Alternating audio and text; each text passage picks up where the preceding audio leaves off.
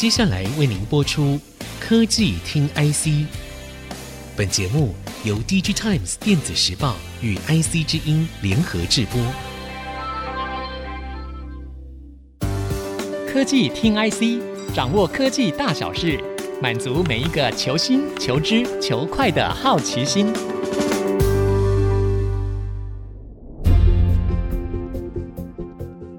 这里是 IC 之音逐客广播 FM 九七点五，欢迎收听科技听 IC。我是节目主持人何志忠，恭喜新年好，兔年新气象，祝福各位听众朋友扬眉吐气，行大运。很高兴我们邀请到第一太子分析师陈哲佳 Eric 来到现场，Eric 跟我们的听众朋友打声招呼吧。嗨，各位 IC 之音的听众朋友，大家好，我是 Digitime Research 分析师陈泽佳。呃，新的一年，祝福大家玉兔迎春，前兔似锦，财源滚滚来。Eric，我们现在聊到说，这个台积电二零二二年最后一季的财报，为去年一整年画下一个完美的句点。但是，其实很多科技产业界的大公司啊，其实纷纷哀嚎说，二零二三年上半可能面对种种的不利因素。尽管如此，半导体依然是作为驱动产业前进的关键角色。我们要如何解析台积电的市场展望所透露的讯息呢？接下来我们来看哦，其实台积电呢，在二零二二年确实是有一个相当亮眼的一个表现哦。是，其实我们可以从它的美元计价营收来看，全年度营收呢七百五十九亿美元，年成长大概是三十三 percent 左右。如果它是以新台币计价的话，那它的年增幅更是高达四成哦。所以这确实对于台积电来讲呢，其实是一个真的非常好的一年。但是，诚如这个志忠你刚刚提到的，是整个半导体的产业，因为整个大环境的影响，我们看到了去年其实整个环境已经。开始转变了，从上半年这个美国的通膨的问题啊，甚至到乌俄战争的爆发，那接下来呢，我们看到整个终端需求确实开始下滑。那这样子的情况呢，导致了比如说 PC 啊、手机啊、NB 啊这些呃消费性的电子。它开始面临了需求不振的问题，那导致了整个库存调整的这个议题出现。那这样一个议题调整呢，我们看到了确实导致了整个晶圆代工产业在产能利用率上面有一个不利的因素。是，那这样子的因素呢，其实我们看到了这样的问题会陆陆续续延续到二零二三年。是。所以，我们刚刚虽然说呃很开心的这个迎接这个兔年的来到，不过可能兔年是一个刚开场，是一个蛮大的一个挑战。那其实台积电也公开的讲说，刚刚哲嘉所提到的，包括可能 PC 啊、手机晶片的前景并不是那么的乐观，稼动率有一些下滑等等等等这样子的因素。另外，其实大家也很关注啊，其实这个先进制程也推进到了三纳米，要进入量产的一个阶段了。但是外界也会推测说，哎，可能会有良率的风险啊，那订单客户是不是那么的足够啊？那到底这些东西有没有办法支撑台积电今今年的营运展望呢？您怎么看？我想哦，新的制程哦，尤其是这个三纳米，其实确实是展开了台积电新的一页。因为全球的这个新的先进制程，基本上除了台积电，那当然就是三星了嘛。是，那三星现在三纳米的状况看起来并没有说到非常好。嗯，那台积电当然开始量产，它毕竟在前期一定会有一些良率上面可以改善的空间呢，这是我们可以理解的。那接下来的订单，那目前这样看起来的话呢，大概新的制程一定会有新的订单在支撑的，这是没有问题。我们看到了包含手机的 HPC 的产品，确实是有。当然刚开始确实不多，因为我们其实可以理解到整个新制程，因为它的制程难度越来越高，它需要用到更多的先进制程的一些材料去支援。嗯、那这样子的背景之下呢，它的价格确实就不是那么的亲民的哦。是，所以在这样的背景之下，其实我们可以理解到，就是先进制程的采用初期，一定它在有订单或者是良率上面会有一些些挑战，这是没有错的。了解，我们其实知道说，可能今年三纳米的主要客户应该就还是我们的水果公司。是的，是的。我们苹果公司可能包括像它的 iPhone 啊的这个高阶的这个智慧手机应用处理器，可能会采用这个三纳米这样子的一个制程技术。目前还有听说哪些的这个晶片公司愿意买单吗？当然，苹果它还是台积电最主要的首要客户，尤其在第一年哦。嗯、所以说，除了苹果之外，我们当然也观察到其他的，比如手机的晶片、HPC 的产品，当然基本上还是三奈米的客户哦。所以其实我们可以理解到，比如像高通、联发科、嗯、呃博通，对这些手机的相关的一些晶片，或者是看到比如说 AMD、NVIDIA，甚至是 Intel。他们这些 HPC 的晶片，这些都会未来陆陆续续会去采用到所谓台积电三纳米的这个制程，嗯嗯，所以其实我们可以理解啦，就是说三纳米这个对于台积电来讲，确实展开新的一页。那在新的一年，尤其在今年面临的景气逆风嘛。但是我们可以看到，三纳米的这个制程的营收来讲，基本上因为它的价格比较高，所以它还是支撑台积电营收成长的一个动力。了解，哲嘉刚刚一直有谈到说这个价格，我们也知道说业界其实也戏称啊，这个随着制程节点一直不断的萎缩，比如说五四三纳米、两纳米可以用的客户数量也是不断的减少，就跟这个数手指头一样。刚刚提到说这个价格的问题，那我们可以大概推测一下，说三纳米今年的价格大概会是怎么样的一个状况呢？其实从报章杂志，我们大家都可以理解，包含 DIGITIMES 的这个记者呃玉娟，她也直接写到了嘛。对，其实每片 wafer 的价格，当然因为不同的客户，它可能会有不同的价格，但基本上平均来看，大概两万美元是一个算是一个平均的水准。对，两万美元。那这样子一个这样子一个水准确实非常高，因为相比于呃五纳米可能 maybe 只有一万六千。一万七千的这个水准来讲，嗯、确实它有一定的增幅，是，所以这也是初期在这个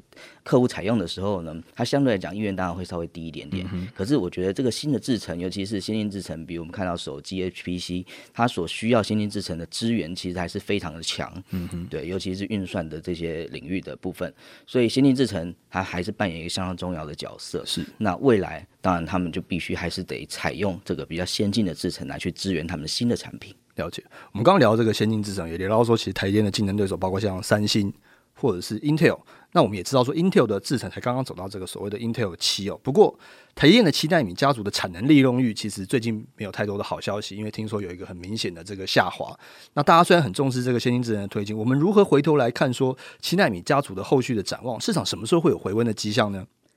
那我们理解，其实台积电七纳米以及它以下更先进的制程，它的营收占比哦，占它全年度的营收已经超过五成。是，二零二二年基本上是到五十三 percent，嗯哼，相较于前一年大概成长了三个百分点。那当然，因为它的营收大幅的成长，所以你可以理解到它的营收的 base 其实是增幅是很大的。嗯哼，所以这对于台积电来讲，它的营收当然是非常重要的一个重点。那只不过呢，七纳米的这个产能利用率，当然因为短期的因素，比如说我们看到了 PC。手机这些主要采用七纳米的这个晶片，嗯、哼它的需求确实是比较不好的。嗯哼，那这对于它短期的产能利用率来讲，当然也是一个挑战。是哦，那这样子的景气的逆风到底什么时候会有一个回温呢？呃，我们目前的调查显示哦，其实大概会是在下半年。会有一个呃回温的动作，但是呢，这样的回温的速度快不快？其实我觉得最重要的还是取决于整个终端市场需求面的影响。是因为虽然说我们看到可能第二季到第三季之间会有一些产能利用率的回补，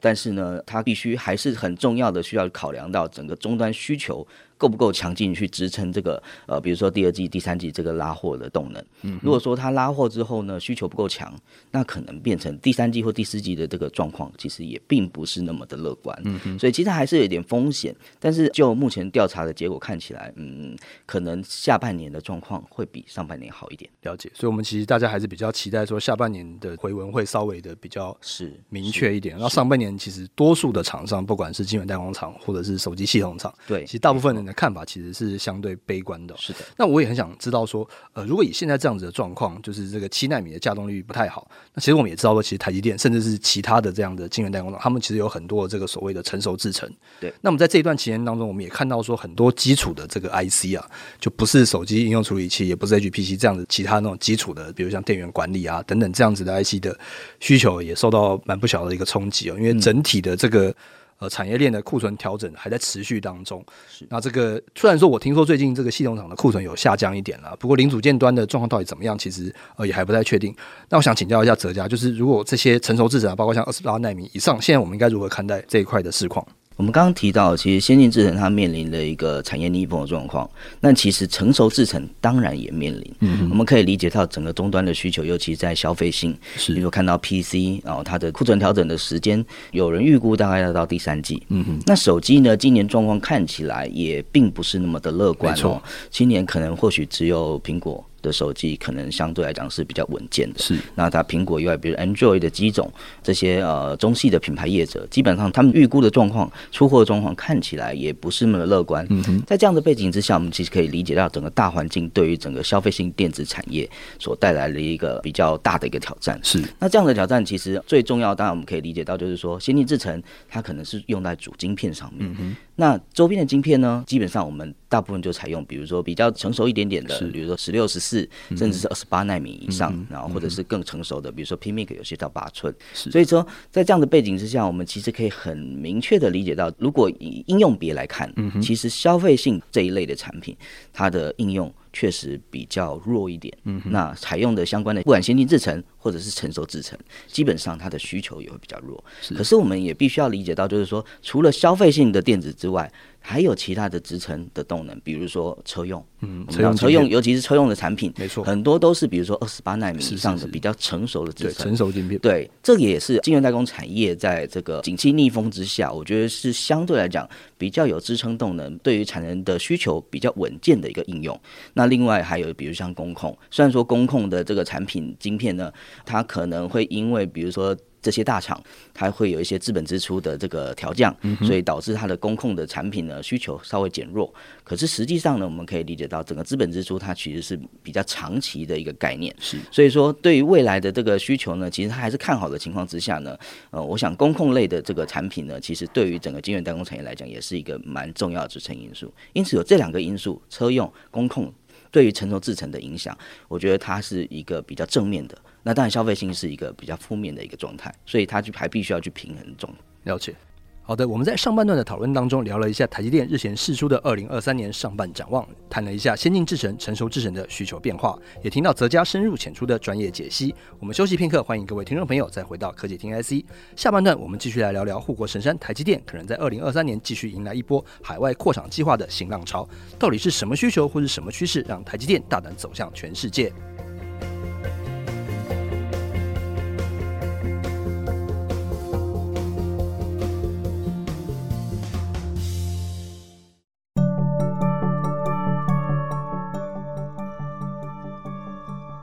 欢迎各位听众朋友回到科技听 IC，我是节目主持人何志忠。我们的节目除了在 IC 之音官网 AOD 可以听到之外，大家也可以上 Spotify、Apple Podcast、Google Podcast、KKBox 搜寻科技听 IC。今天我们邀请到第一汉子分析师陈泽佳 Eric 来到现场，跟我们聊聊台积电后续的资本支出以及海外扩厂计划的前景。台积电去年的时候宣布去美国、去日本的海外扩厂计划，其实引起了全球高度的关注。那近期又传出说台积电要去德国设厂，这下台积电看到了一个怎么样的一个机会？是不是有明确的订单跟需求出现，让台积电继续迈向全世界？这个议题哦，其实我觉得最重要的还是要回到，比如说地缘政治上面的考量。是，嗯，其实我们可以看到地缘政治对于晶圆代工的产业布局来讲，在最近这两三年来讲，其实是呈现了一个高峰的状态哦。嗯、过去的业者呢，其实他在布局的时候。考量基本上是以订单、客户的需求，是或者是一些生产的成本，甚至是供应链体系的完整性来做最主要的考量。但是呢，在最近这两三年，我们看到地缘政治的因素导致了呃许多的这个政府它推出了所谓的半导体的战略。那这样的战略呢，对于晶圆代工产业来讲，它就必须要进一步的去考量。是那当这个成为一个趋势的时候，我们其实可以理解到这些客户他也为了要分散风险。然后必须进一步的去要求这些晶圆厂在当地有一些产能，能够支援它的需求。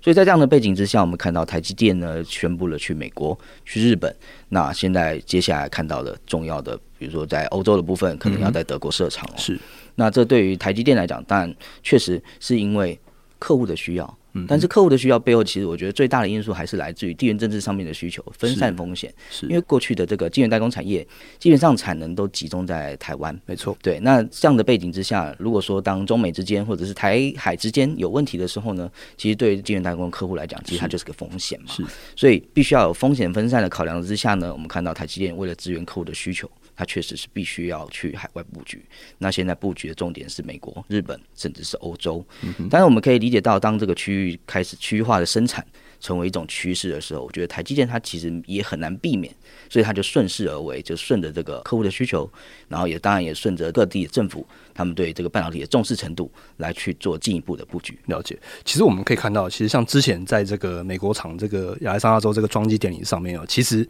我觉得有很多这个现象也延续到现在，大家都可以持续观察。他们台电创办张忠谋其实有讲说，哎，这个全球化几乎已死。那其实大家如果我们在产业做过比较多研究跟接触的话，也会发现说，其实这一件事情如果纯就产业面来说的话，其实是有点不太 make sense 的。因为对，没错，海外生产的这个成本是相对的比较高。那因为其实台湾这个群聚效应的效果其实是很强的，但是现在突然分散开来，所以大家就会想说，到底除了订单之外，是不是还有哪些东西是可以帮助台积电去海外可以减缓它的一些成本上面的压力呢？嗯，基本上我们当然可以理解到，因为各地政府呢开始积极推动所谓半导体战略，来去强化他们当地的晶片生产的这个能力嘛。所以呢，它当然有相应的，比如说在水电、土地啊这些支持。对对，那当然我们看到，比如像美国，它也有一些，比如说是贷款的补助啊等等的。其实我们可以理解到，就是说为了要强化各地生产的这个需求，基本上它就必须要提供资源。我们可以理解到，因为台积电他自己也讲了，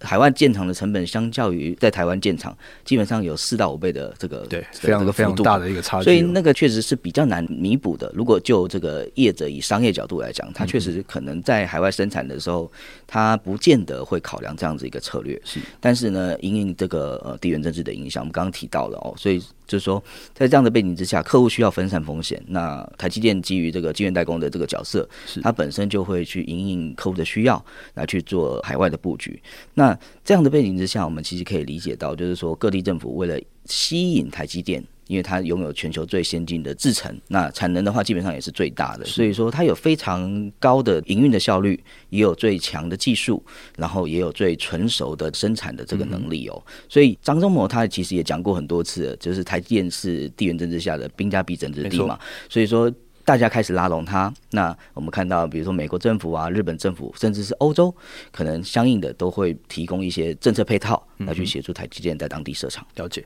那如果我们再从这个实际的这个需求端，比如说呃，这个可能晶片的种类啊，我们现在就看到说台积电要去三个地方比较明确嘛，一个就是美国、德国跟日本。是。是。那这三个地方的这个晶片需求是不是有一些不太一样的地方？哦，当然我们可以理解到，如果就台积电的在各个区域的主要客户来看，是美国客户基本上他所布局的这个领域。比如说手机啊，我们看到手机的 AP 啊，或者手机相关的射频啊等等的，或者是网通的产品，比如说 Marvell 等等，对不对？我们看到的，或者甚至是说，比如说 HPC 的产品，比如说 AMD、NVIDIA，甚至是 Intel。其实你们看到这些客户，基本上他所需要的制程。当然，相对来讲都是比较先进的，所以我们看到七纳米以下的这个制程要开始往美国这边去部件。当然，主要也是客户的需要嘛，哦，对。那当然，美国政府当然也相当乐见，因为呃，先进制程其实确实它有它的稀缺性。嗯，哦，现在最主要的产能部件都在台湾，是或者是南韩啊，比如三星的这个部分。那当然，未来三星也因应这个相关的布局，它必须要去美国。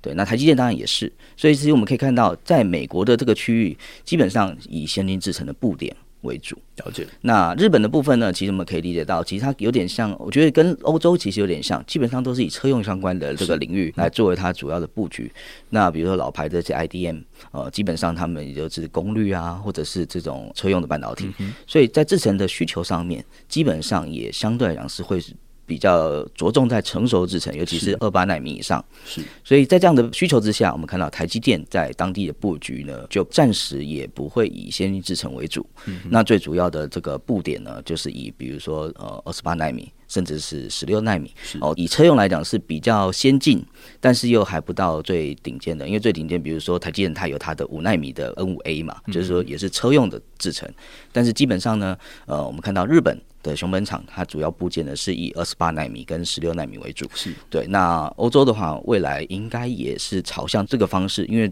比如说呃恩智浦啊或者英飞凌，他们所需要的制程大概还是以二十八纳米以上为最主要的这个需求。了解，我们看到。日本其实还有影像感测器的大厂啊，那当然，那当然也在那边。那我相信，其实台电也考量到很多不同的因素，有可能是大客户的要求。当然，当然，他也他其实也有提到，就是说他支援他的客户，最主要背后的最终的目的还是支援他最大的客户。是。那我们看到，比如说呃，Sony 的 CIS 或者是 ISP 的需求，基本上过去大概是以四十纳米为主，没错。那接下来会往二十八走，对，所以说呃，四零二八是他最主要的这个制程的需求。那那台积电因应相关的需求，客户的需要，所以它必须去日本建设相关的产能。那所选择的主要还是以二十八、二二纳米为主。了解。我们再跟这个哲家请教一下，这个其实对于晶圆代工厂来说，其实资本支出是一个相当重要的一个大家所关注的一个项目。那台积电这次下修了这个资本支出，你怎么看这个这个代表意义到底是什么？其实我们刚刚在第一段的时候，其实有稍微提到关于资本支出的一些想法。嗯、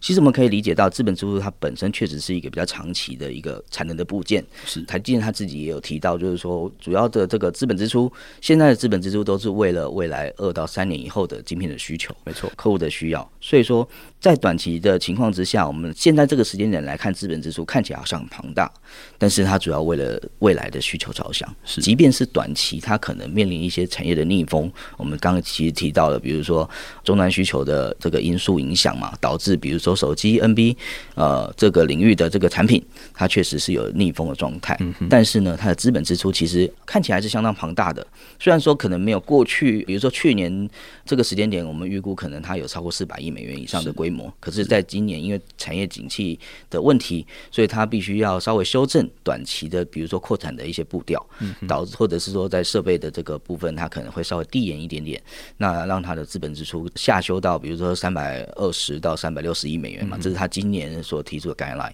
所以说在这样子的情况之下，我们可以理解到，就是说短期的需求当然还是会影响到它资本支出的这个影响，但是影响的幅度是不是很大？我们看起来目前。我觉得不算太大，最主要原因是因为基本上还有超过三百亿美元以上的这个资本支出。其实就其他的业者来讲，这是一个非常庞大的规模。比如说我们以联电来讲，联电它今年的资本支出大概预估只有三十亿美元嘛，没错。所以你可以理解到，先进制成的部件跟成熟制成的部件，其实它有一个相当大的一个差异。没错。那台积电因应比如说美国的建厂，因应日本的建厂，包含美国的部分，你看它亚利桑那从原本的一百二十亿拉高到四百亿美元。那呃，日本的部分，它其实熊本的部分，它也是要扩建，甚至是不排除要建立第二个晶圆厂。没错，没错。所以在这样的布局之下呢，其实它的中长期的资本支出，尤其是它。今年的资本支出三百亿美元以上，其实还是一个相当大的一个规模。我们我们必须要提，如果以绝对值的角度来看，它确实还是一个非常庞大的。是，也就是说，在海外的建厂成本高昂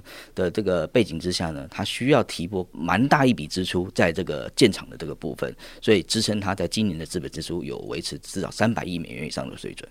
那当然，相对于去年来讲，可能有一些资有一些资本支出的调整，主要是因为因应景气的因素，是那让它的这个呃短期稍微有一点变化。但是我觉得就中长期的角度来看，其实呃资本支出，我觉得还是一个相对来讲是比较大的。它还是一个相对来讲比较积极，在这个先进制程上面部件的讯号。了解，其实我们以中长期的角度来看啊，其实台积电还是维持一个蛮有利的一个资本支出的一个计划。是，不过因为最近这个短期的这个景气逆风啊，我据说这个三星也对于这个资本支出、晶圆代工事业的部分的这个看法有一点比较保守一点。您认为这代表什么意义呢？当然，我们刚刚提到，就是说，我觉得想法是类似的，就是说，在短期的情况之下，它当然会会因为这个产业景气的因素来去调整它的资本支出。可是你要理解到，就是说，三星在晶晶圆代工产业的部分，它其实也投入蛮多心力的，不管是它在这个南韩的这个据点的这个新的产能的部件。以及他接下来在这个呃美国的部分，他已经宣布他的这个德州的这个计划了，对不对？那甚至是未来他把时间拉得更长，那在未来需要在美国德州再建十一座晶圆厂，嗯，我想这个大家都可以理解，都是说呃接下来他在部件上面其实也是相当积极的，嗯，只是说因为短期的呃产能产业的这个景气的因素，导致他可能会做一点修正，但是我觉得应该也不会差太远，毕竟他还必须要跟台积电做竞争。没错，他还是必须要投入大量的资本来去建立他的不管是技术或者是产能的一些资源，所以说他就算是短期有稍微修正一点点资本支出，但是我觉得就中长期的角度来讲，其实我觉得他们两个还是会在资本支出上面继续投入大量的资源来去做竞争。看起来这个军备竞赛没有停止，军备竞赛，就是、这个台积电、三星，甚至是包括像 Intel，他们这个三个。等于说，我们全球大概是先进制成的三个玩家，数一数二的主要的这个主要的玩家，他们对于这点是完全的没有松手的。对，那我相信，其实对于 Design House，也就是 IC 设计的这个公司来说，其实过往这两年以及今年，大家都还是很关心说晶圆代工价格的变化。是，那因为这个有各种各种的说法，那我们产业景气也从过去的供不应求这样一个状况，突然到了一个哎、欸，好像修正的幅度有一点高乎大家的预期哦。我们今年怎么看晶圆代工价格的变化？包括像台积、联电、世界先进等等等等这些晶圆厂。基本上呢，我觉得价格上面可能不会有太多的松手，是。可是后面比如说业务要怎么去洽谈，我觉得他们还是有一定程度的一个弹性的，没错。比如说他可能会有一些折让。或者是会有一些，比如说呃，金元多给你一点的这种，算是半买半送的这种概念。嗯哼嗯。可是当景气开始回来之后呢，这些折让、这些短期的措施可能就会不见，那它就会回到原本的这个牌价的部分。所以说，其实这个价格，我觉得当然是变动的，因为你不同的客户、不同的需求、不同的应用，本身就会有不同的价格的幅度的变化。所以说，它当然也不能一概而论，就是说，哦，它价格今年就一定是不动如山。但是实际上呢，会因因为客户的地位、投片的这个幅度，或者说投片的量，来去取决于它的价格上面是不是有一些弹性的空间。嗯嗯嗯，对。但我们看到，似乎好像这个台积电是在这一块就是相对的比较。呃，一致的，我们可以这样讲吗？是是是，当然，其实也可以理解，过去台积电在这个价格上面本来就是会比较硬哦。嗯、那呃，其他的业者呢，相对来讲还会比较弹性的空间，是这个没错。了解。好，我们这次邀请到迪克分析师陈泽佳 Eric 聊聊二零二三年初台积电的法说会与市场展望所带来的产业意义，也分析了后续台积电的扩厂计划、资本支出修正的一些意涵。那对于科技听 IC 节目内容感兴趣的朋友，也欢迎留言让我们知道。感谢泽嘉专业分析，我们下次见，拜拜。下次见，拜拜。本节目由《Digitimes 电子时报》与《IC 之音》联合制播。